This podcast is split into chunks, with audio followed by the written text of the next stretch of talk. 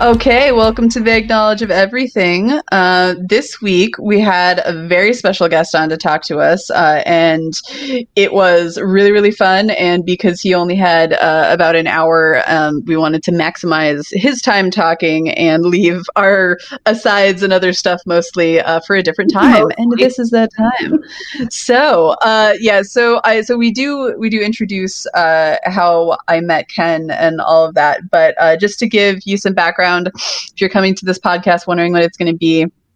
Uh, there, the guest that we had on, uh, well, we had two guests on, but the, the guest we had on to be interviewed uh, was um, Ken Birdwell, and he was one of the creators of Half Life Steam. He's one of the original uh, creators of the sorry, of Valve, uh, which is a game company. So uh, it's basically someone that I knew from a different context, and I didn't realize that he was a really big deal apparently uh, in the gaming industry.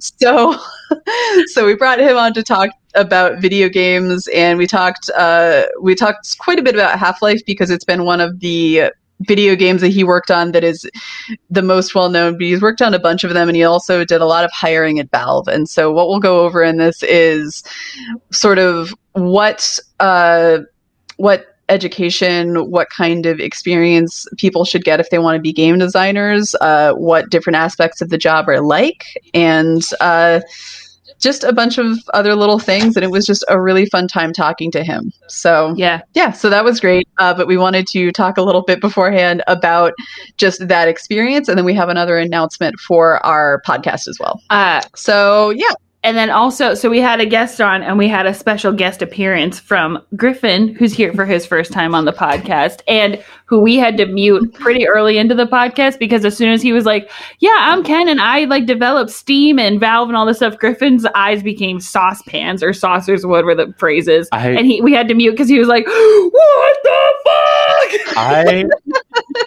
I was like shook geeking out pretty hard because going into this all I knew was like Rosie knows this guy. He worked on, well, first of all, um, you guys got it wrong and said he worked on Halo. Which I did get it wrong. I love Halo, which is what I originally thought. Yeah. Very cool. I, uh, okay, what I remembered was it's a video game that starts with H, and I was like, Halo? Halo, maybe? Very um, different. But Half Life also is very cool. So, like, you know, um, knowing everything that goes into like kind of like all the different facets of game design having you know um, i briefly mentioned this in the episode but like having considered getting into it myself when i was younger um, like i kind of have an idea of like what all the facets were so when rosie said you know my friend just helped create half-life half-life i was like oh so he could have i did like, not know the extent. yeah any number i did not things. realize and then so when he started introducing himself as all these things i was losing it because I was like, this guy's a big like. Oh,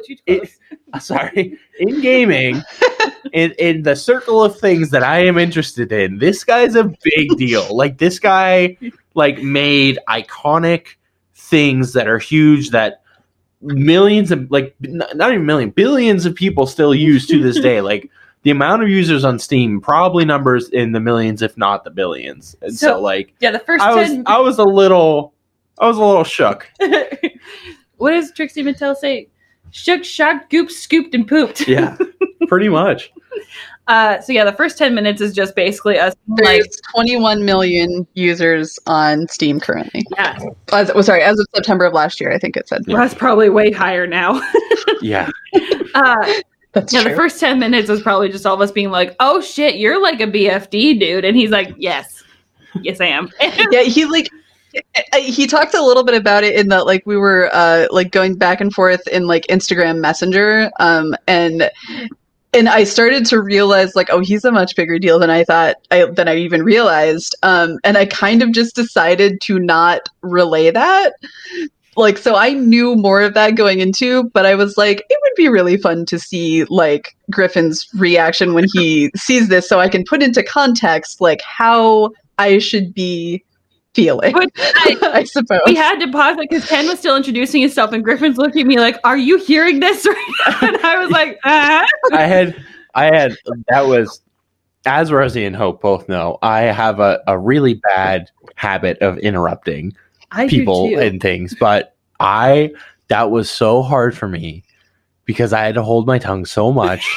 that I couldn't freak out, and I it, it was. I think the worst thing was having a time limit because I couldn't just like completely have like this huge conversation Yeah. about it. But uh, yeah, I, I feel like it was like if I had been like, "Hey, Hope, so I know this person, and they're a drag queen," and then we had like Trixie Mattel on, Oh, and she like could only sit by the side and just like occasionally ask a question. Like I feel like, like- that's what that would be like. or like, oh yeah, hope I know this like therapist. You might have heard of her. I don't know. And brought then and then Brene Brene Brown. Brown. like shows up. oh you know, my Brene god. Brown, yeah. Or if I was like, yeah, I know this lady who does like performance art, and then Eliza shows up, like Jesus.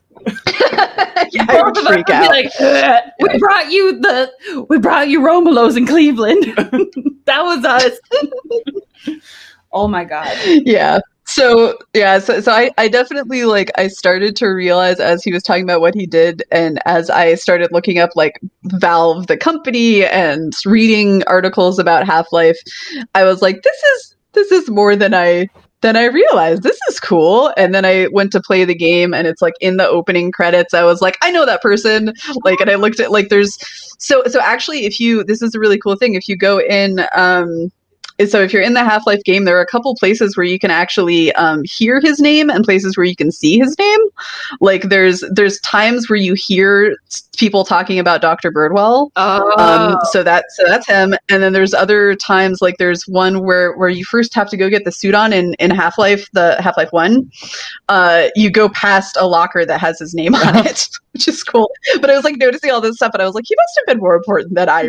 realized because like his name's showing up a lot here. and then as soon as you started like name dropping people, and you were like, "Oh my god!" I was like, I'm sorry. I I definitely didn't realize like that it was just like Gabe Newell had come and been like, "Hey, let's go make a company." You know, like I didn't realize he was in it that He- level, so it was a big.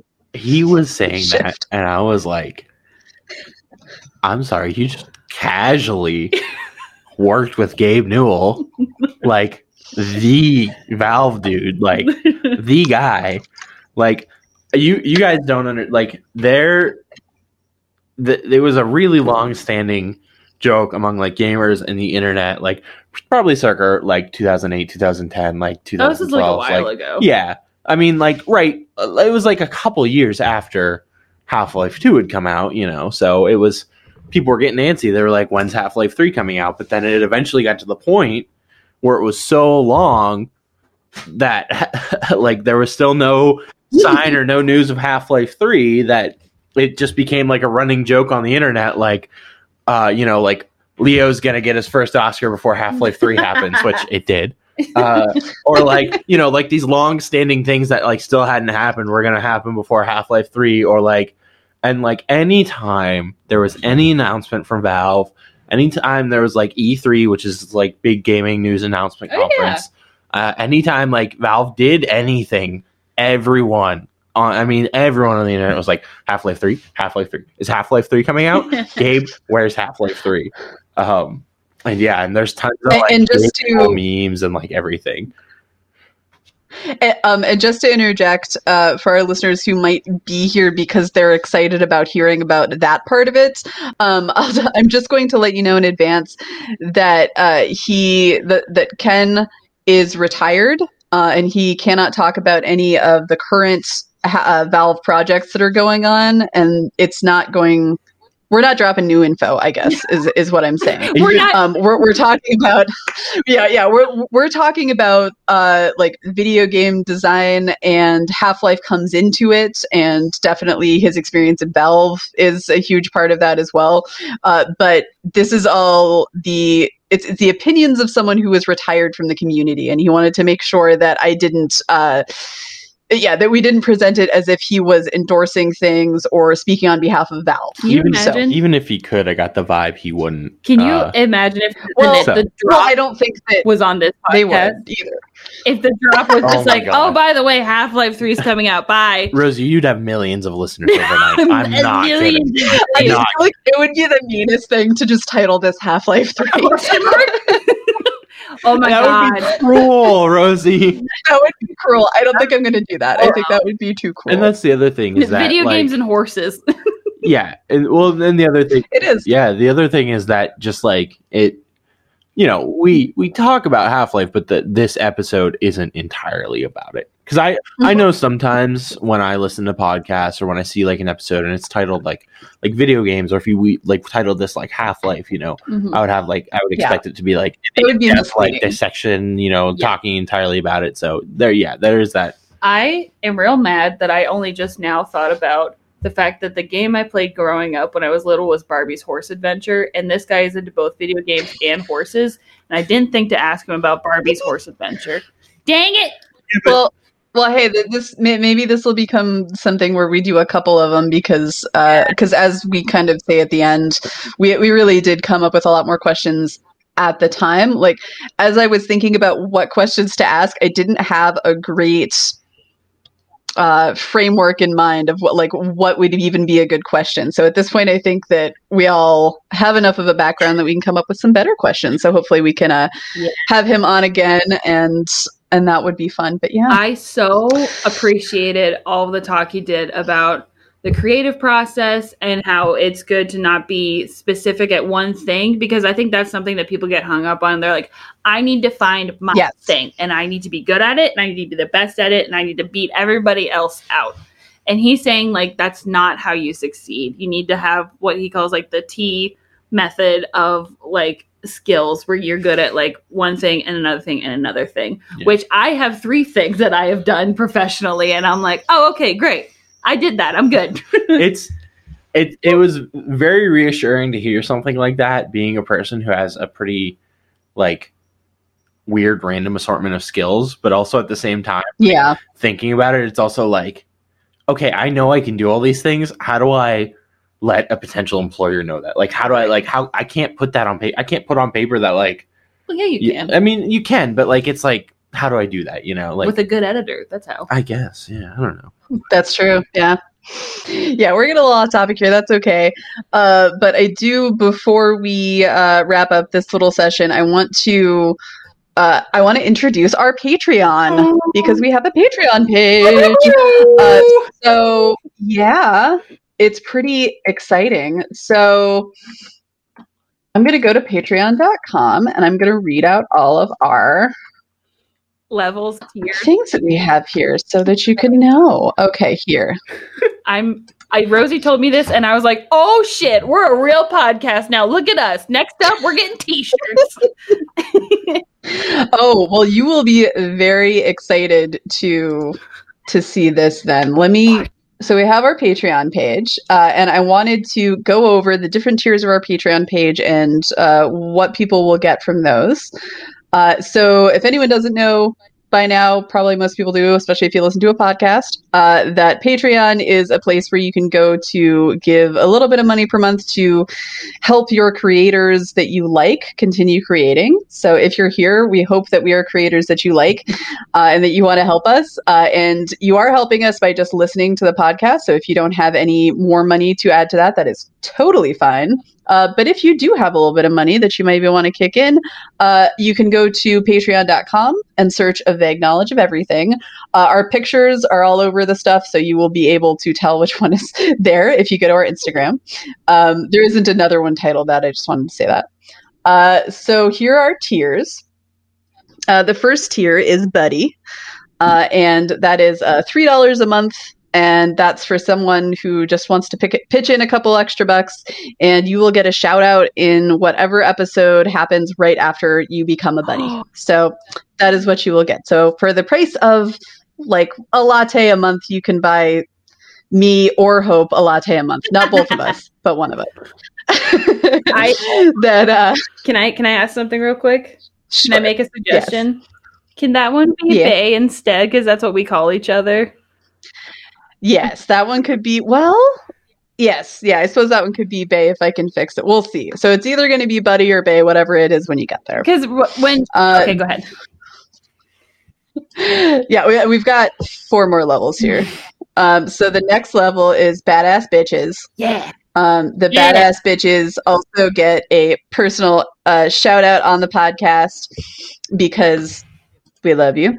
And uh, you will also get access to bonus episodes, which isn't necessarily going to be like just more podcasts or whatever. It might be like a video of me like doing something and being like, this is how you do this, or whatever it is, you know, like it might be a little mini sode of us talking about something else that wasn't long enough for the podcast. Um, it's all stuff that we're going to figure out. Self care tips, yeah. therapy tips from the week, stuff I've learned in social work that week, fun cat there you stories, because there's four cats yeah. between us. There are, and actually, the cats will come in later okay. as well. uh, so, so then the next, uh, the next tier, and this is the last tier before you get any merch. Um, but the this tier is fifteen dollars a month. This is the Slay Queens. Uh, in honor of our matching mugs that say Slay Queen. Yeah. Uh, so you will also get access to those bonus episodes, the patron shout out, and uh, you will also get access to it'll be a monthly AMA, and I have never done one of those on Patreons, but on Patreon. But if we get anyone in that category, we will do them. Um, the category or or above, and that's that's where you get to ask us about the podcast, and maybe it's a time you can suggest stuff to us, etc., that kind of thing. Uh, then our next level is Podcat. Uh, speaking of our cats, uh, so our cats love to hang out, out with us when they sorry, when we're recording. Uh, they love to support the podcast, but they don't have thumbs, so they can't do a lot. uh, so, uh, so we named this level after them because uh, if you are going to be at this level, then you will be very close to us uh, in our hearts, much like our cats are. Uh, what you will get for that is the bonus episodes, the monthly AMAs, and the patron shoutouts. Uh, then also behind the scenes content is something I put in. I'm not sure what that will be, but we can figure that out. It's just probably um, bloopers of you and I like cackling about something. That's true. That's probably what that would be. Uh, and then uh, then this also uh, so this is the first of the two levels where you would get merchandise uh, and the reason that it's only on those two levels is because uh, it's just because of the price point of the merchandise so that's what that is. Um, but for $25 a month, uh, you every three months will get something of our merch that we have put on the calendar. Um, so right now we have this is for like the first year. um, it is the first one you'll get will be a mug, uh, and that has the vague knowledge of everything logo on it. Uh, the second thing you would get after six months is a tote bag, which has a cool, like, cartoony uh, picture of me and Hope that I put what? through a program to make us look all all weird. It's after we got haircuts that one time, oh, and so yeah. we both have like hair that looks good, and we have like good facial expressions. I had to go back a little bit to find a picture that was like good for both of us. uh, there's also one from my wedding, but yeah. yeah. Um, so there's that. Um, then the the next thing you would get would be a sticker um, and the and I know that that seems silly, but like they have a certain amount of things you can pick from. So the stickers. That's true. Everybody loves stickers. You can put it on your laptop, like I put all of mine. Um, and what that one that one has our logo on it, and it also has some of our catchier titles, like for example, monogamous in this economy. Um, so it could be a conversation starter. Uh, and then then there will be a long sleeve t-shirt, which I have not designed yet, but I think what it's going to be is it will be a picture of the podcasts or like pictures of podcasts, but we have to figure that That's out. That's so, so smart because all yeah. four of them are so distinct looking. Like yours they look are. like sisters and mine look like sisters, but like all together they're just different cats. Yeah, and they're different colors. It's really cool. I feel like okay. Um, anyway, so, so, so there will be that, um, and then uh, so that's the $25 a month podcat tier. Then our last tier is the fairy godparent. Um, that is $50 a month. Um, anyone who feels like you want to be super generous to us and uh, do this. We would just love you immensely throughout time. Um, you also will get the bonus episodes, the monthly AMAs, patron shout out, behind the scenes content, and then you would be a part of the the merchandise, which happens every three months. So that's that mug, and then the organic tote bag, the sticker, and long sleeve t shirt.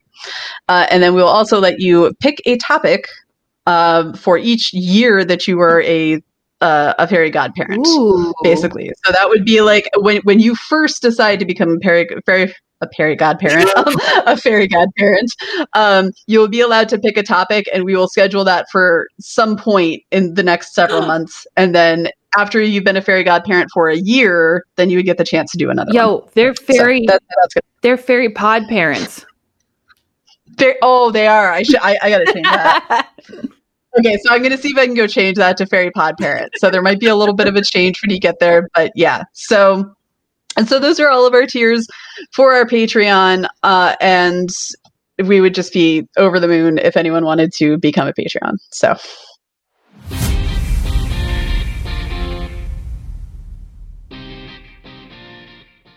Okay, welcome to A Vague Knowledge of Everything. I am Rosie. I'm Hope. And today we have two very special guests, one of which uh, our listeners have heard a little bit about already. But Griffin, would you like to say anything about yourself? Uh, yes. Hello. It is me, the famous or maybe infamous Griffin, uh, Hope's fiance. This is my roommate. yeah, we live together. I don't know if yeah. you guys knew that. Anyway. Uh, and then our other special guest we have today is uh, is Ken Birdwell, who uh, is someone that I know from a completely different context than probably many people would know his name from. Uh, uh, we worked together on the Hawaiian Chieftain, which was uh, well, it is a tall ship that was based out of Washington State, and it's similar to the boats that Hope and Griffin and I all worked on together. but this was about oh 13, maybe coming up to 14 years ago. Uh, so it was a long time ago. Uh, and the reason that I realized that I should have Ken on the podcast is because I had this brief flash of a memory uh, of a, of us talking in a group uh, on one of the boats, and uh, and someone asked him what he did, and then as he sort of expanded on it, I saw just like all of the, and it was, I mean, not to be stereotypical, but it really was all of the dudes in the room were like, oh my god god. And like suddenly i was like is ken a big deal? Like he, he was he, he came to to volunteer on the ships and just like help us out. And he was he was fantastic and just had a great attitude about everything. And and i remember thinking like that i was like wow he's is he just like a really big deal? And we didn't realize that beforehand but but yeah. So uh so Ken has been uh, working at Valve Games, and uh, uh, which is very well. Okay, so i am just going to let Ken introduce himself because I'm rambling now. yeah, no, all of that's true. Uh, the um, st- uh, uh, was one of the founded founding members of Valve back in '96. did games called Half Life and Counter Strike and Team Fortress and Dota and we have this little thing platform called Steam uh, that sells a couple of games. Um, Wait, is that part of Valve? Yeah, that's ours. Oh, uh, yeah, you just made twenty bucks off me because while I was uh, while I was yeah. doing research, I, I bought Half Life and Half Life Two so I could play them on Steam. I didn't realize yeah. that. Wow. All right. Yeah, uh, yeah, uh, that's ours. Uh, uh, well, yeah, no, um, um, yeah, that was a yeah. yeah so, so I was there for uh, started, I, I worked uh, I worked with Gabe at Microsoft, and we were uh, we had a project there, and that didn't work out for a lot of really stupid reasons on Microsoft's part. Um, uh, uh, they they they told us that PCs were dead. Oh. And that the oh. internet was a fad, and uh, we had this idea that you could play games and talk with your friends and buy music and videos and all sorts of stuff on the internet, and and we were told that was a bad idea. Uh, so at some point, wow. uh, yeah, at some point, uh, uh we a group of us decided to leave, and so uh, Gabe Newell and uh, Mike Harrington grabbed me and a bunch of other guys from Microsoft, and we said, "What could we do?" And hey, let's start a video game company. Um, and so uh, we did. I remember that day. Uh, our project Microsoft was canceled, and I was working on my resume, uh, literally in the office. And uh, Gabe walks by and pokes his head in my office and says, "I'm going to quit. Want to start a game company?" and, and history was I'm, made. Sitting there and I'm, yeah, I'm sitting there thinking, you know, that would be way easier than finishing my resume. um, and so that was my thought process, to be perfectly honest. And then, uh, and then we did um, and that was in '96. Wow. Yeah. Uh, I want you to know that while you were talking, we had to go on mute because Griffin was yelling because he's like, "This guy's a legend!" Yeah, to the to the point of Rosie saying earlier, like all the guys in the room freaking out. Like I, well, first of all, when I heard that, like I might get a chance to talk to like one of the designers of Half Life, I, I like kind of freaked out a little bit. I was like, "That's really cool," and then yeah, he was just describing everything he did, and I was losing my mind. Your eyes got so big. you did that thing where you looked like, this is Well, because all I knew, to- all I knew was that, like, going into this was that you were a designer of Half Life. I didn't know you were a founder of Valve and like Steam and stuff. which he talks about all the time. He tried to explain to me like what's okay, okay. So I brought Griffin on because I didn't. I'm sorry, I didn't do any video games in my like from maybe like middle school on until Griffin and I started living together because he brought all of his consoles and all this stuff with him, and I was like.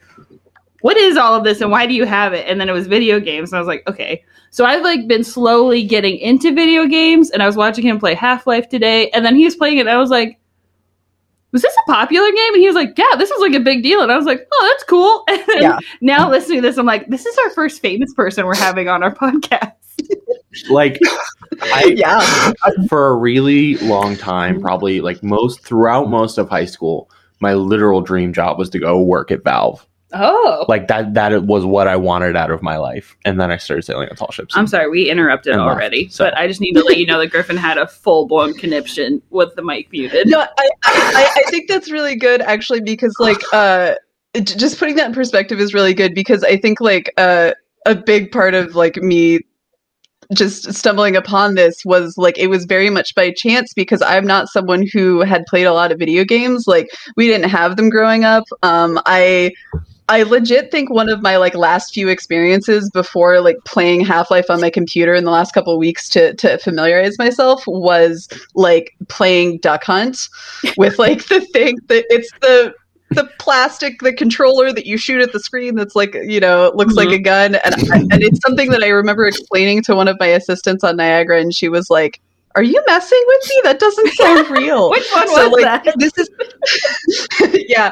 So it's something i don't have a lot of background in so it's really cool to to learn about this stuff. So yeah but that's also part of the reason we got brett griffin on is to like contextualize it as well for us. So And because okay, all right. it's also one of those things where like you're famous to a group of people and like rosie was like this is a volunteer friend i have and i was like okay cool.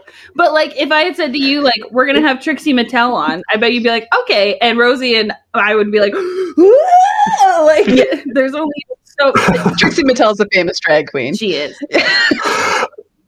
You you know, there, there are so many weird little subgroups, and and I, I totally get it. I usually, it's great. I can go most places, and I can say what I do, and I get sort of vague nods, uh, and that's great. And then there's other places I go, and I'll I'll say what I do, and I get crazy fanboy reaction. Um, yeah my, my, my brother-in-law and, um, definitely was really excited on my behalf and i was like i need to get more excited and figure out yeah i'm very excited to yeah, have you yeah, on it's weird. I, I yeah, no, I, I, I tell most folks what I do, and they go, "Not, yeah, that's that's oh, that's neat." And then and then they go home and they tell their kids, or they they go tell their relatives, and they come back and like, "Are you somebody famous?" And I'm like, "No, but you know, we did a bunch of cool stuff that that a lot of people really liked." And- i bet there's a lot of that was people our that know your name yeah yeah it's one of those so let's okay so that Yeah, it's one of those things where like I- if okay. people know you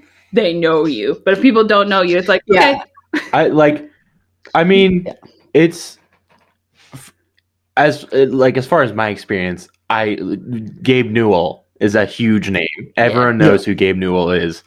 Like who's a gamer? Like that's like, and there are a bunch of Gabe jokes about. Um, I, I'm sure you know Yeah, the yeah. Half Life Three jokes. Oh, we we so part of one of the things we went in with uh, was a bunch of us were like, we don't want to be public face. We don't want to. We don't want to do that. Um, and we said, you know, Gabe, you have to do this. We're not going to do it. Uh, and so Gabe took on the responsibility, and he's super good at it, of interacting with the public and doing emails and doing interviews.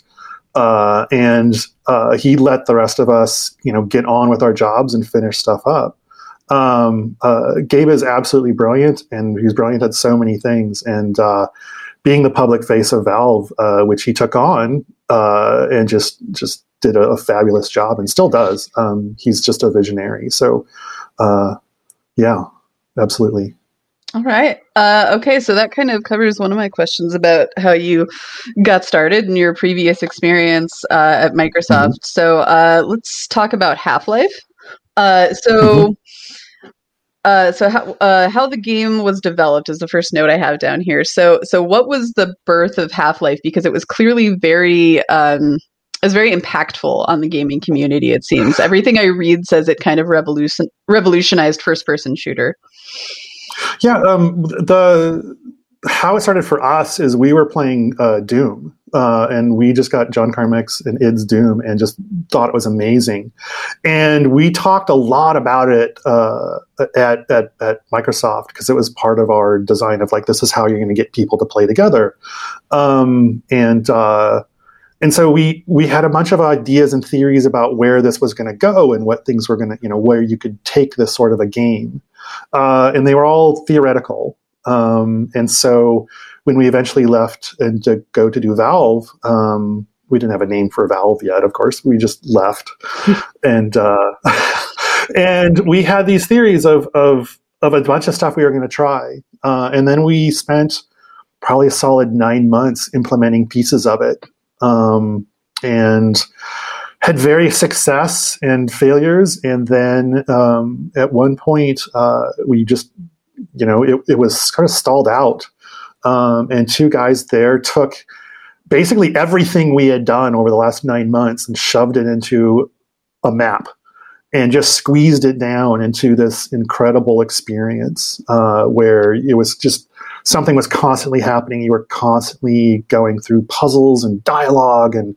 and all sorts of action, um, and it revolutionized what it, it, clarified what we wanted to do mm-hmm. as a product. Um, and so it was just a ton of different people coming at it from different different angles. Um, and some absolutely great hires. Um, our, our, two favorite hires are uh, uh, uh, Steve Bond and John Guthrie. These these guys delivering pizza in Florida, um, and we just found them on the internet, and they were doing brilliant work. They didn't know it. They thought they were just having fun, and Gabe and I and the rest of us looked at it and said, "No, these guys are brilliant." Um, brought them out. Um, they thought we were kidding and ignored us for a while, and then eventually they, you know, thought we were crazy, and but the right kind of crazy. Uh, and so we ended up hiring them, and those guys just completely uh, changed and clarified what we were all sort of half thinking, but hadn't put into words yet. So that was Half Life. Oh wow, that's yeah. Oh, so you were talking about hiring also. Um, yeah. What is the? I suppose now we can we, we can talk a little bit about the um, the hiring process for that, and like, mm-hmm. has that changed and evolved? Like is there is there like a set of things you'd want to see on a resume now? Or is or is it just way more intuitive and you have to look at work that people have done and that kind of stuff? Does that make sense? Yeah it does. So it it depends um, it depends on what you're looking for there's two there's two phases of of of getting a job first one is getting our attention um, and the best way to do that is you make a game um, there's nothing beats making a game. Um, I, have I've done this before, which is if I try to explain to somebody all of the horrible steps you have to do to ship a game, they think you're kidding and they want to argue with you. Um, and then if somebody's shipped a game, you don't have to tell them anymore. So it's a really easy hire. Um, I don't like hiring people who've never shipped a game just because the process is insane. Mm-hmm. Um, but once you've done it, you so, realize. So when you're why, saying shipping a game, that's yeah, w- it's finishing it, getting it ready okay. to put in front of customers, and it it it's there's a thousand little steps, and it's a really hard thing to do to get something finished to put in front of customers, and that process, uh, if you've gone through it, you you understand it. Okay. Yeah. Hope. Yeah. Um. So this is really interesting talking to somebody who has also worked on boats and i think you understand like the way a boat runs is factored on the personalities that you have on the boat um i don't know if like the people who have hired me know this but i'm pretty sure i was kept on for a long time because i'm very good at talking to people and i'm very good at like assessing emotions around everybody and like making sure we're all like feeling okay and even if we're not feeling okay we're feeling like civil enough to get work done. Mm-hmm. um, but whenever you're talking about hiring and stuff, are there like because I think there's a stereotype around like gamers and like video game personalities. Is there a wide variety of personalities that you need or like work ethics and ways of getting stuff done to make sure that you're making the best product possible or does that not really factor in when you're doing video game stuff? Uh, it's critical, absolutely critical. Um, uh, there, there's there's folks who I know are are super smart, but they can't work in a group. Um, that doesn't work out. Uh, I'll take somebody who is maybe not quite as as as talented, but makes everybody around them better. Uh, that person is a multiplier, um, and somebody who's a multiplier. Uh, th- we often talk about, at least I do, uh, mm-hmm. people who are multipliers and people who are adders um, somebody who adds value, they do one thing really well. Um, a person who's a multiplier makes everybody better. Um, and that is that person is critical to success. Um, and if you don't have the right combination of all those people, you're not going to ship. So you really want to hire a wide variety of people. And Valve has really succeeded by hiring really outside of its comfort zone. Um, one of the huge things about Half Life was when we hired Marc Laidlaw. Uh, Marc is a writer, uh, never really worked on video games, hadn't much experience with it, um, and he came in and completely revolutionized how we developed games. Um, I don't think he knew it at the time, but for us, it was a total revelation, which was we had done a lot of Half Life and had most of it done, but it was kind of a mess and sort of all over the place. It didn't really flow. And as a writer and an editor, he just came in and he said, Oh, well, these pieces don't fit together in the right way. So I'm going to take your entire game and I'm going to reorder it. And when he did, it was a 10 times better game. Um, and so it was just that, that, that person who knows that this is a perfectly normal and safe thing to do which is even if you have a bunch of ideas, they might not be in the right order. Um, and also hiring people who you don't really know what their what their skills are. I've hired a ton of people who really didn't know how to use a computer. and that's crazy. That's crazy. that is crazy. Um, it is crazy. Um, the, the the thing is, we learned a long time ago that we can teach you technical skills really easily. And I can teach somebody who's never used a computer a ton of technical skills in three months, six months.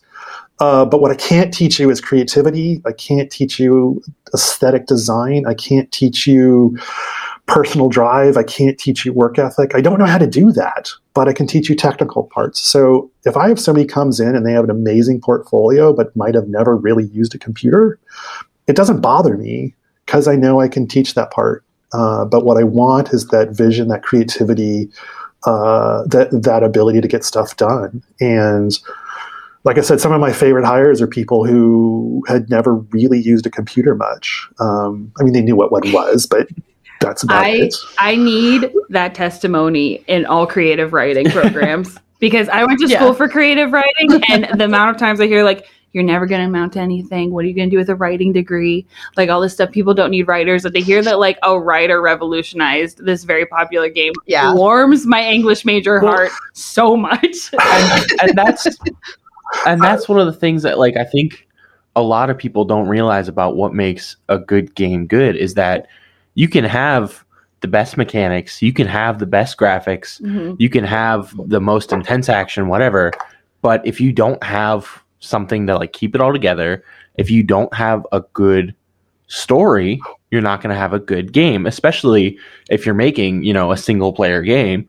If, if you're making a single player game and it doesn't have any good story, it's no one's going to play it. It's going to be garbage. If you look at all the best games of the past few years, I mean, games like you guys might not know these titles, but like Ken knows what I'm talking about. Games like God of War, games like Undertale, um, Red Dead, games like Red Dead Redemption, yeah.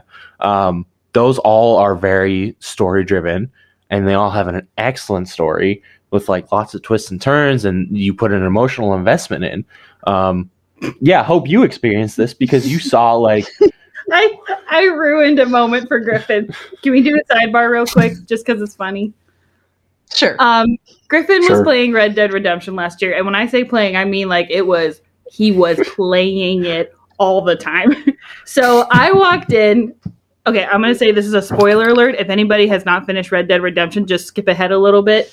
But he's getting to the part at the end when he's like, "Right, have you played Red Dead? Do you know what we're talking about?"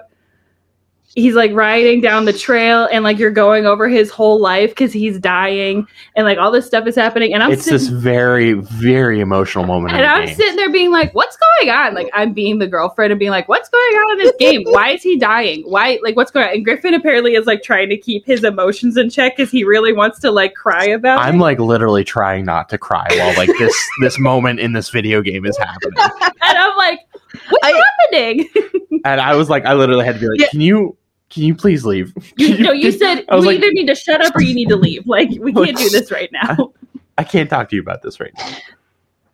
Yeah, that that was one of the things that actually really struck me about like playing Half Life to try to like you know get myself in the mindset was uh, that I wanted to know what happened further in, but I was like I'm not good enough to get through the game at this point to know. So that's where the the YouTube uh, like here is the story comes in really well because I was like okay I can get a little ways into this game, but it's going to take me a while. So I actually went through uh, and I watched several like YouTube videos that tell you like the story of the Half Life franchise, and that helped really well because it is a really cool, compelling story. Yeah Yeah. So like in terms um, uh, another great one.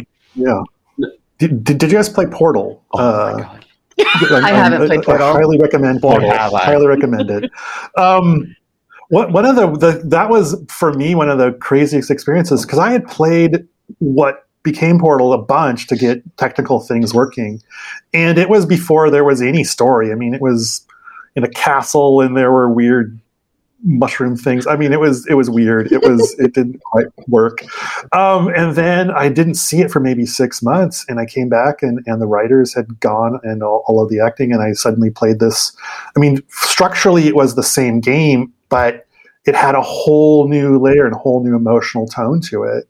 Uh, and it was this huge revelation of just seeing the magic that a good writer can put on top of existing mechanics um, just to make you feel emotionally compelled. And it was, uh, I, I can't stress good writing enough and the sort of things that a good writer can bring to your game design. I mean, yeah. And I, I think that counters the the feeling that people have about especially the first person shooter games like just encouraging violence because I think the ones with the storylines that are very compelling are actually not going to increase that in anyone at least at least not in me like i think it actually gives you a sense of empathy for the characters Yeah, I really had to unlearn a lot of. I'm still unlearning a lot of like video game stereotypes about like bias, all this yeah. all the bias stuff. Like this causes like violence in boys, which uh, there is some merit when they're like really little, but like as you're getting, I don't know enough about video games to say anything about There- it. Is what I'm learning. Hope and I literally had the conversation today where like anytime I like just because of all those like that negative press and those bad assumptions and stuff, like anytime I hear anyone be like, Well, maybe it's the video game like Hope will be like, maybe like you're having a hard time falling asleep because you're like playing like she did say violent video games before bed and I had like the knee jerk reaction of like no, that's not true. Shut up. Like, because I'm so used to defending that. But what she was trying to say is it's stimulating it's probably just screen time it's stimulating your brain so much you're having a hard time falling asleep. I'm like, yes, that's true. But yeah, I wasn't trying to be a jag. yeah, yeah, I- it definitely gets the adrenaline Portal. pumping. Of yeah, Yeah, um, yeah. Okay, so let's let's uh let's talk about the the sort of nuts and bolts of designing video games and uh you could talk sort of about like the pro con uh, that might be good for like maybe someone who wants to become uh, a game designer um, because I think that uh, and I, I think I did message you a little bit about this about how I think that it, that some people maybe are interested because they think oh I'll just get to play games all the time and you know that's it's never generally the case uh, when you get into something like no, that. I, I, I, have to explain to folks that I've I've uh, I've never actually played Half Life or Half Life Two or any of our games. I think the first, like, um, I think the first game I ever played through all the way was Portal. Um, now, don't get me wrong. I've played portions of Half Life literally hundreds of times, multiple hundreds. I'll play one map uh, until like all the technical parts work, and and a level designer or they're trying to do something complicated or I'm working on an AI or somebody's working on an AI and, and a bug needs to get fixed or we need to tune something. And I'll play a portion of the game a hundred times uh, over and over and over again for a week uh, until it works like it's supposed to and it feels right. Um, and then I'll pick up the next bug and I'll pick up the next technical problem. And there's these huge portions of the game that I've never seen. Um, uh, I I know the characters. Don't get me wrong, and I've seen other people. At, I finally watched somebody play it, and I'm like, I didn't know that was in there. Um, and I even saw a few maps I had done of like, I didn't know that shipped. Um, because uh, uh, oftentimes I'll do a map, and I'm I'm a programmer. I'm a, I, I do art, but I'm I'm not that talented, uh, and so I'll, I'll hand it off to somebody, and they'll finish it um, and they'll make it look pretty and they'll do mm-hmm. you know make make it really flow. Um, but i'll do the technical parts. I'll do a rough map of just it'll be boxes and no textures and no lighting. Um, uh, and those parts get into the game in some form. And but there's like the part before it and the part after it and all the other parts connect and the sound and the music and like i usually don't see any of that part until years later. Um, so when when you make a game uh, depending on how big the team is, you might never play your game at least all the way through. Um, and so it's you're going to be working on things that don't work, uh, and you only focus on the parts that don't work uh, because once it works, you move on to another part that doesn't work. And so if something goes really well in the game, you might not see it. Um, you know, if you're a one man team, or you're, you're just doing doing it yourself, then then yeah. But uh, if you're on a team, it'll be a surprise when it ships. Uh, I usually only know our games from playtests, uh, and playtests are, are critical. I, I can't stress a playtest enough. That, that um, and that's that makes me really sad for you because I'm like, yeah, you made this whole game, you don't get to play it. But being somebody who came from like a creative background, I'm, i get it. Where you get to the point where you're like, I never want to touch this again. I want to see it. Yeah. I hate it. I don't well, want to look at it. So so tall ship cooks like there's a thing where people be like it seems like the cooks don't eat uh, because we'll put the food out and then like maybe get a little bit but maybe not get any of it and it's just because like we're like eh, screw it like I'm gonna make a PB and J because I've been looking at this for way too long and it's not appetizing. I, Rosy gets a port and she's like I'm gonna go get a steak. like okay. Yeah. Uh, no, I mean, you you totally know what I mean. Working on tall ships means every time you see a tall ship in a movie, you know just how wrong it is and how true. they screwed it all up. And all you see are like all of the things that are completely wrong.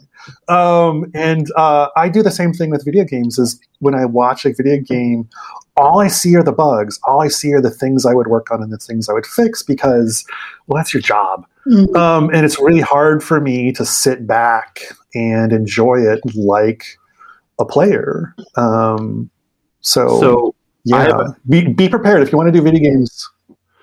I have yeah. a, a, somewhat Go. distracting yeah. question on that note. Then, like, w- what do you feel about something like Cyberpunk 2077?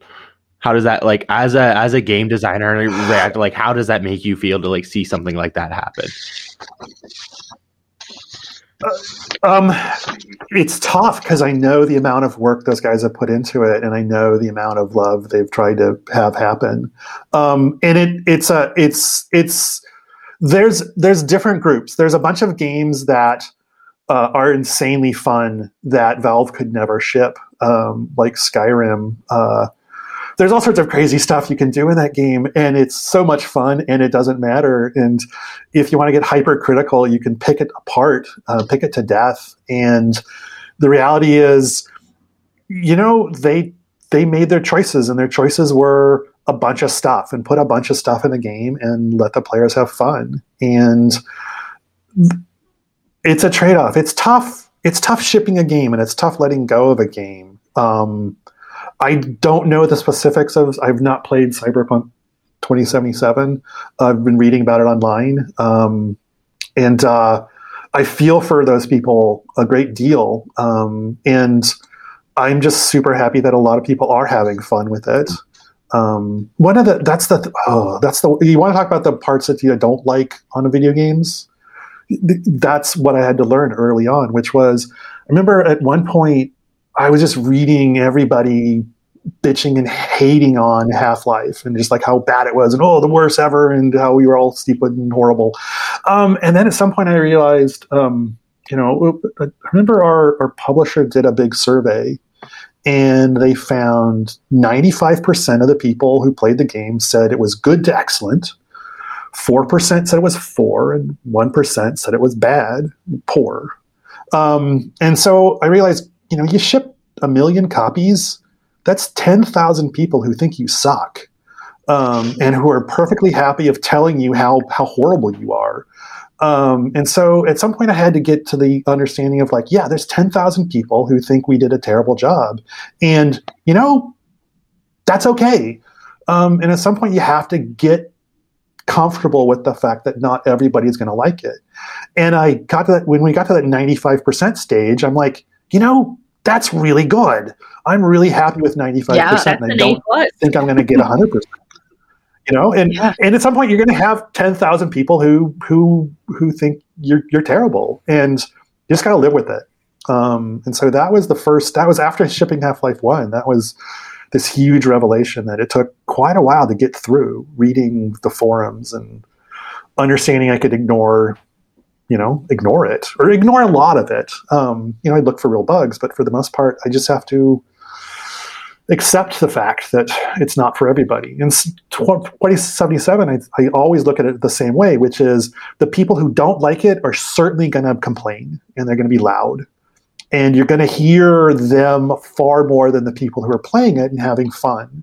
So, unless it's something super egregious, um, there's been some disastrous games that have shipped in the last 10, 20 years. Uh, but for the most part, I'm I kind of look at it all with that grain of salt. I, I kind of like understand of like, okay, I'm just going to hear the people who don't like it, and I'm going to try to balance that with the folks who do and really see what the problems are. And if the problems are fixable, then I'm not super worried about it.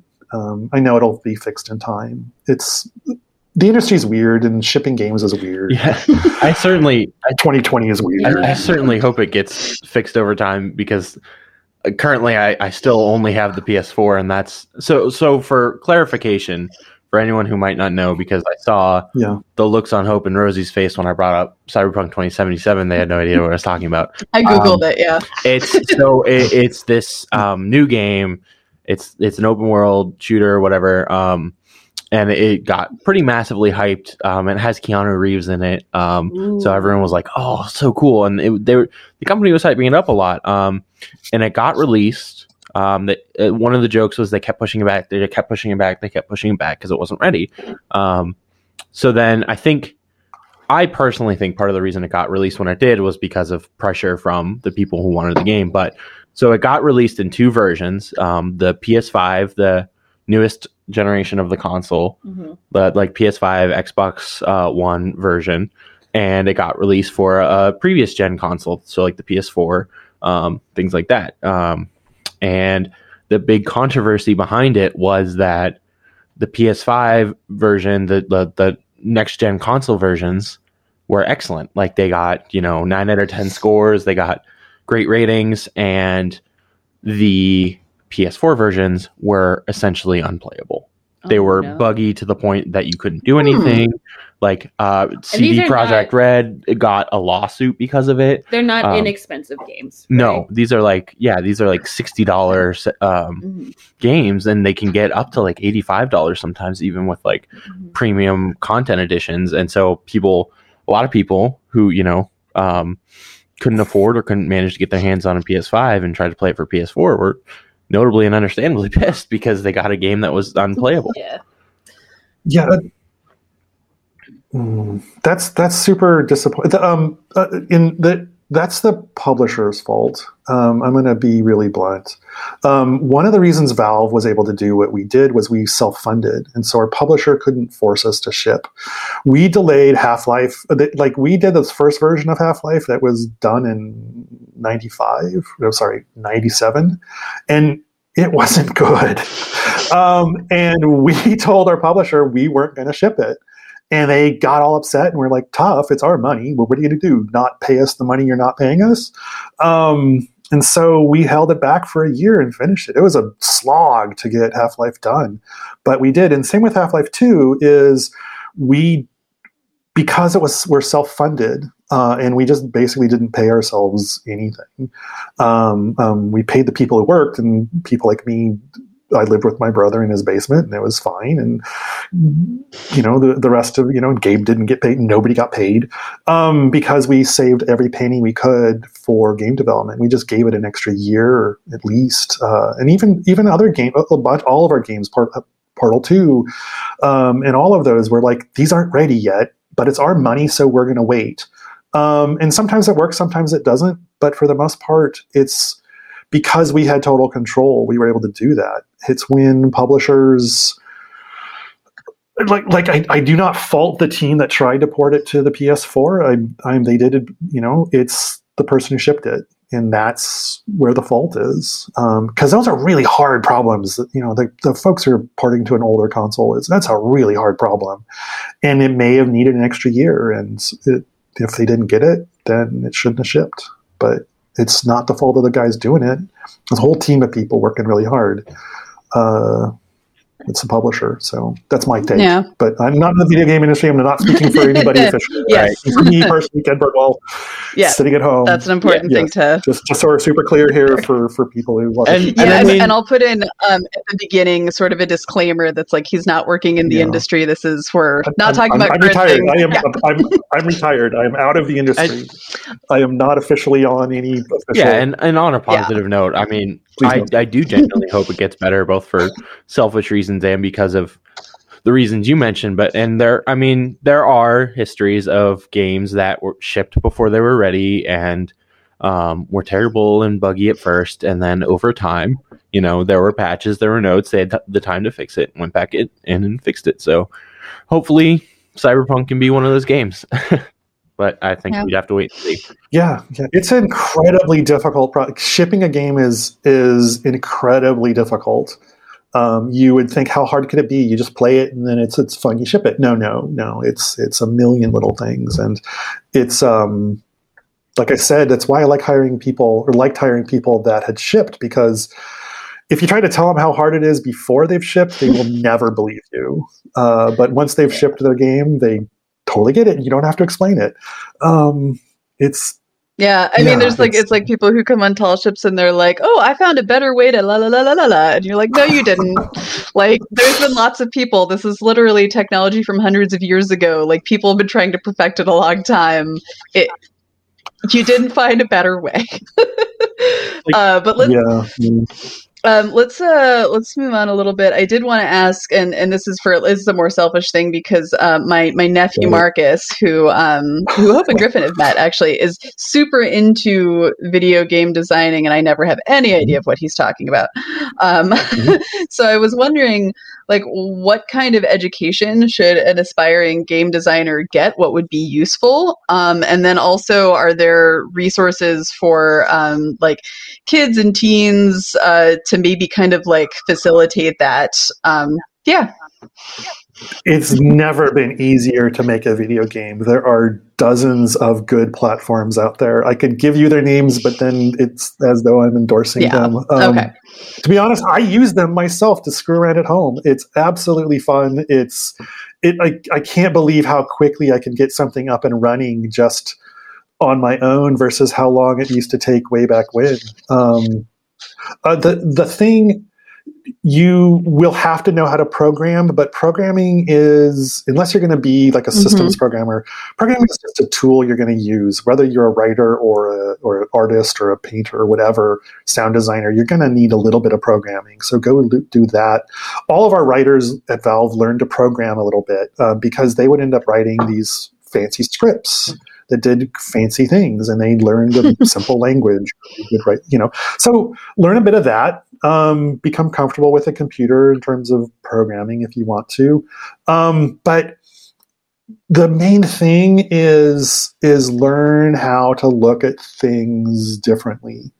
Um, uh, be I, the the best training I had was I had a, a I went to school way back when for electrical engineering, computer science, and uh, I became a really you know pretty good at it. not the best, but I'm pretty darn good at it. Um, and at Flumpstone, I realized like, wait a minute, I'm the world's best hammerer. I can hammer anything. What do I hammer? Um, and so that was sort of a weird thing where I realized, well, okay, I can do all this graphic stuff, but it looks terrible. Um, why? And so I went back to school and got an art degree um, because it taught me how to look at things in a different way. And I'm going to tell you the best training I had was doing charcoals and doing art, you know, with my fingers um, and doing art history and art critique. Um, I mostly did when I, you know, I'm, I'm, I'm not an artist at all. Uh, but I got to the point where I could speak it and I'm a decent art critic. Um, and what that gave me then was tools to speak to the artists and to talk to the artists, to the musicians, and the creative folks who who you know are amazing. Uh, and I can translate now between art and computers. And that's my job at Valve was was that I work mostly with artists um, because I speak both languages. I can talk to the artist in their language, and I can talk to the computer guys in their language, and I can write the code.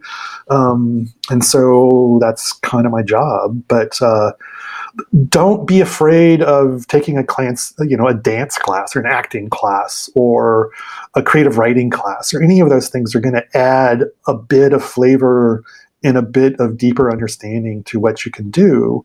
Uh, and if you want to be a small team and work just on yourself, you need to be really good at most everything. Mm-hmm. Um, and so learn how to paint, learn how to draw, learn how to, you know, learn how to write uh, learn how to play an instrument. Um, seriously, uh, we would look for a T-shaped individual, um, uh, which which for us meant you had a great deal of depth in one one field. You were an absolute expert in one field, but you also had a decent coverage in most everything else.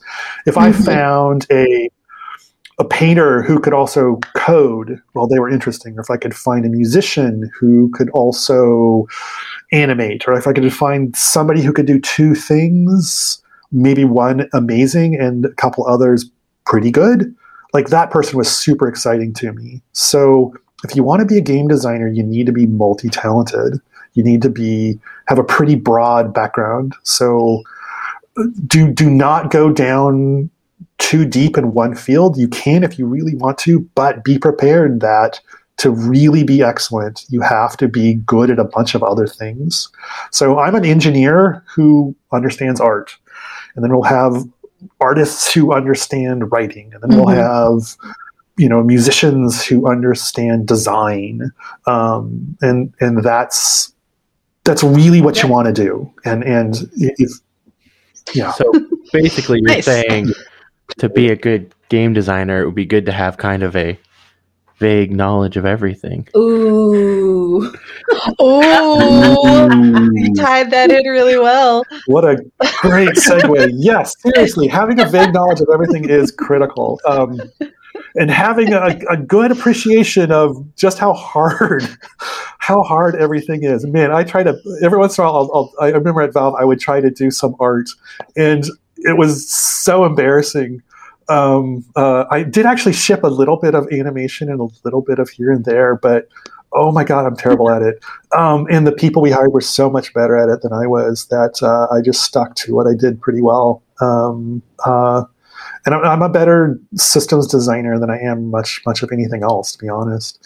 Um, but uh, uh, you, you got to find people who are T-shaped, and we, we, used to talk about that a lot. And that, so if you sh- we see a resume and it's it's yeah, it's super focused, not nearly as interesting as one that yeah. has broader. That focus. makes me feel so much better about being uh, somebody who has an English degree and then went on tall ships and is now studying social work. Because I was like, who's gonna want to hire me? Like, yeah. what am I doing with my life? But now I'm like, I'm T-shaped. Yeah. That's what's happening. There you go. That's that's great. Uh, yeah, I mean, like, I, yeah. I think a lot of us are going through that kind of stuff. I mean, like, I like I cooked on tall ships for over 10 years. Actually, when I met Ken, I wasn't even a cook yet. That's how far back yeah. that goes. That's when I was a deckhand. Uh, yeah. Yeah. So, so I, I did that and I have all, I have random hobbies I'm picking up, like historical sewing and costuming and stuff. And like uh, lock picking is a thing I've been interested in. So I'm just like, this is great. You know? Uh, you know, uh, to, to, to be perfectly blunt, if you go into making a game and it's just a copy of something else, uh, odds are it's not going to be as good and nobody's going to care. Um, you come into a game with your own unique talents and your own take on something, and that's going to be your statement. And if it resonates, it's going to resonate big. And so that was how, uh, no, when we did Half Life, we didn't know if anybody was going to like it. Um, we were making the game for us. We were making the game that we wanted to do. Uh, I had enough of a background in in, in art and drama and the rest of it that I knew how I wanted the characters to behave. And everybody else in the game had their own things and pushed it in ways. I just learned early on that good ideas come from everybody and anybody. Um, uh, uh I remember one of the critical parts of Half Life uh, was uh, it's where all the characters talk and interact with you. And uh, we had a we had an animator, and he went to the musician or the, the, the audio guy and the audio and said, "I want the characters to lip sync." And the audio guys were like, "Oh well, it's super easy to to you know find them talking, but like making their mouths move would be impossible." Uh, and then he would come to me and say, I want them to lip sync. And I'm like, well, it's really easy to make their mouths move, but finding the audio would be impossible. and so he mostly pushed him off. And I'm literally one day I'm, I'm making fun of him to the musician. And I'm like, oh, I mean, he came with the stupidest idea. Um, and and I said, yeah. And then he said, blah blah blah blah blah. And and then you know the audio guy just looked at me and like, wait, you mean you can? I'm like, what? You can?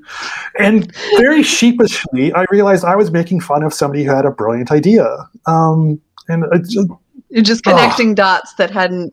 it's connecting yeah. dots. And so be prepared to connect dots and be prepared to listen to everybody on your team. They might have a good idea. It might not be perfect. I mean, some of the best ideas I've quote unquote I've ever had was I would say something in a meeting and the other person would misinterpret it and say it back to me, and it was way better. and I would always just go like, uh-huh. yes, exactly, exactly, what I meant. Yeah, um, and and just be prepared to listen and be prepared to let ideas percolate and grow and good ideas can come from anybody and i learned that really quick um, and just uh, d- don't get too protective of them and just yeah. let them grow. Let them sprout wherever the, they're from. the creative process is definitely letting go whenever a aspect isn't working and being okay with letting it go and then also being open to other people being like this part isn't working and i think you should do this and you being like you didn't think of this you don't get a say and then instead of being like oh yes i see what you're talking about because i can take a step back from this thing that is not a part of my body, so I can let it go. yeah, I mean, some of yep. the. Um, sorry. So, um, let's just sorry, we're running a little low on time.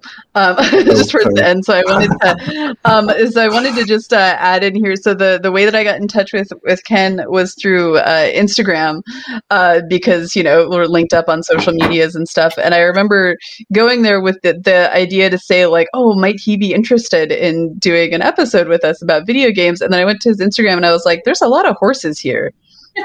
Is this the wrong did my memory not happen? What's going on here? So, so you um, want to talk a little bit about what a retired game designer does at this time?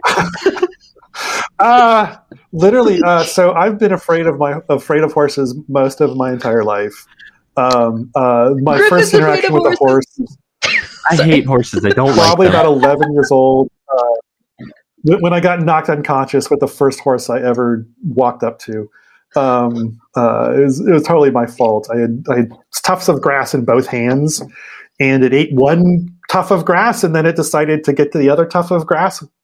The fastest way to get there was through my head. Um, and so I sort of woke up on the ground. Uh, I was probably about 11 years old, I'm guessing. Um, anyway, so I've been terrified of horses my whole life. And uh, a bunch of stuff sort of came down with COVID uh, you know, you're supposed to be trapped, right? And so it's like, what am I going to do for the next months of my life? Um, and uh, you know, they, they there was the like I can't do most of the athletic stuff that I do because of that six foot rule, right? So mm-hmm. I'm thinking, and I'm realizing, hey, wait a minute. I've got two feet, and horses have four feet. So that's six feet, right? Oh my God, this totally works. Um, thank you um, uh, uh, And so, no, it's literally like I have a bunch of opportunities. I had a ton of things coming all at once of like, you should learn how to ride a horse. Uh, and I had a bunch of invites of a trip across Mongolia and a horseback riding in Africa. And I'm like, I couldn't go on them because like I, I'm terrified of horses. So I decided, okay, I'm going to get over my fears. I'm going to conquer something. And it's it's physical. It's outdoors. I don't have to be near people because I'm sitting on top of a horse. Um, this, let's try it. And uh, yeah, so now I jump horses and they are not at all what I thought. They are they are giant puppy dogs who are fourteen hundred pounds, um, and they're the, the, they're the best things ever. Uh, it's so weird. Um, I am not a horse person, and now I totally get it. I totally get it. this is become unafraid, like this guy did. I don't know about that. so th- this is actually particularly like a cool note to end on um, or like we, we don't have to end on it if we don't need to. I guess we have maybe 10 more minutes but um, the, but it was but it was pretty cool uh, to connect that because uh, hope has talked previously about wanting to work at a place because she's uh, going to school for therapy uh, to become a therapist. And uh, sh- there was a place that offered therapy with horses. And she was like oh that would be so cool to go there. But i can't because griffin's afraid of horses the, man, the, um, Griffin, in your defense, uh, horses uh, are psychic. They know exactly what you're thinking and feeling. You cannot lie to a horse. You can have whatever you want to say out loud. Horses don't understand well, English. They really don't. They understand your. They understand emotion. They understand emotion. Um, and so literally I'm sitting on a horse and the horse is acting weird and I'm trying to like not look like I'm nervous and like it's not working. Um, and so finally the trainer just yells, "You have to relax." And I'm like, "I am relaxed." I'm like, "No, you're not relaxed." Uh, and I'm trying to fake it, and like it's not working. And so it's finally like, okay, I need to just project calm through my entire body. To meditate on top and of a horse. I, you have to meditate while writing. Um, so I decided, okay, so I did, and it's like I'm just going to project calmness through my entire body, and the horse just stops fidgeting. Oh, wow. It just perfectly calm, and I'm like, "How did you know that? I'm not doing anything." That's why. Um, that's why equestrian therapy is supposed to be really good because you have to like be in tune with yourself in order to be in tune with the horse. Make it okay and you cannot you cannot lie so to a horse. Lie to yourself. You, it knows. You can't say like no, like it doesn't. It it like and it, it's the craziest things. Are like I don't even know why the horse, how the horse knows I want to go that direction. Um, it just sometimes just does. Uh, it's the craziest thing, and uh, a bunch of other stuff I learned about horses, and I, I, I can't recommend. It's like you know tall ships. I, am not. I wasn't super comfortable with heights, so I'm like, okay, I'm going to go do tall ships. I'm going to crawl out on that beam, and I'm going to get. Okay, the spar. Sorry, I'm using all the wrong terms. It's been so long. Don't cringe. Um, but um, it's the and that was that was a whole part of it, and uh, and horses have been my new tall ship. So yeah, nice, cool. Um, is there anything else you wanted to talk about? Uh, great seeing you guys. And uh, man, I miss the tall ships. Um, uh, hopefully, our internet's connection is still here. I miss the tall ships. I miss the camaraderie. I miss folks working and and and uh, you guys really learning a ton of stuff about the importance of getting things done and and depending on each other uh, and that's what uh, I really watched and and and met some amazing folks um, if anybody has a ch- chance to volunteer on a tall ship once the world becomes the world again and stops being this crazy thing. Um, in the before times, um, you know, tall ships were great, and soon uh, when we win the lottery and or COVID disappears, we can get back on. And if somebody wants to volunteer, I highly recommend it. It was the best time of my life. It's been super amazing. Um, yeah. Uh, I that was I it. wouldn't be surprised Oh. if we uh, reach out again and ask for a part two of this because I have a million more questions now.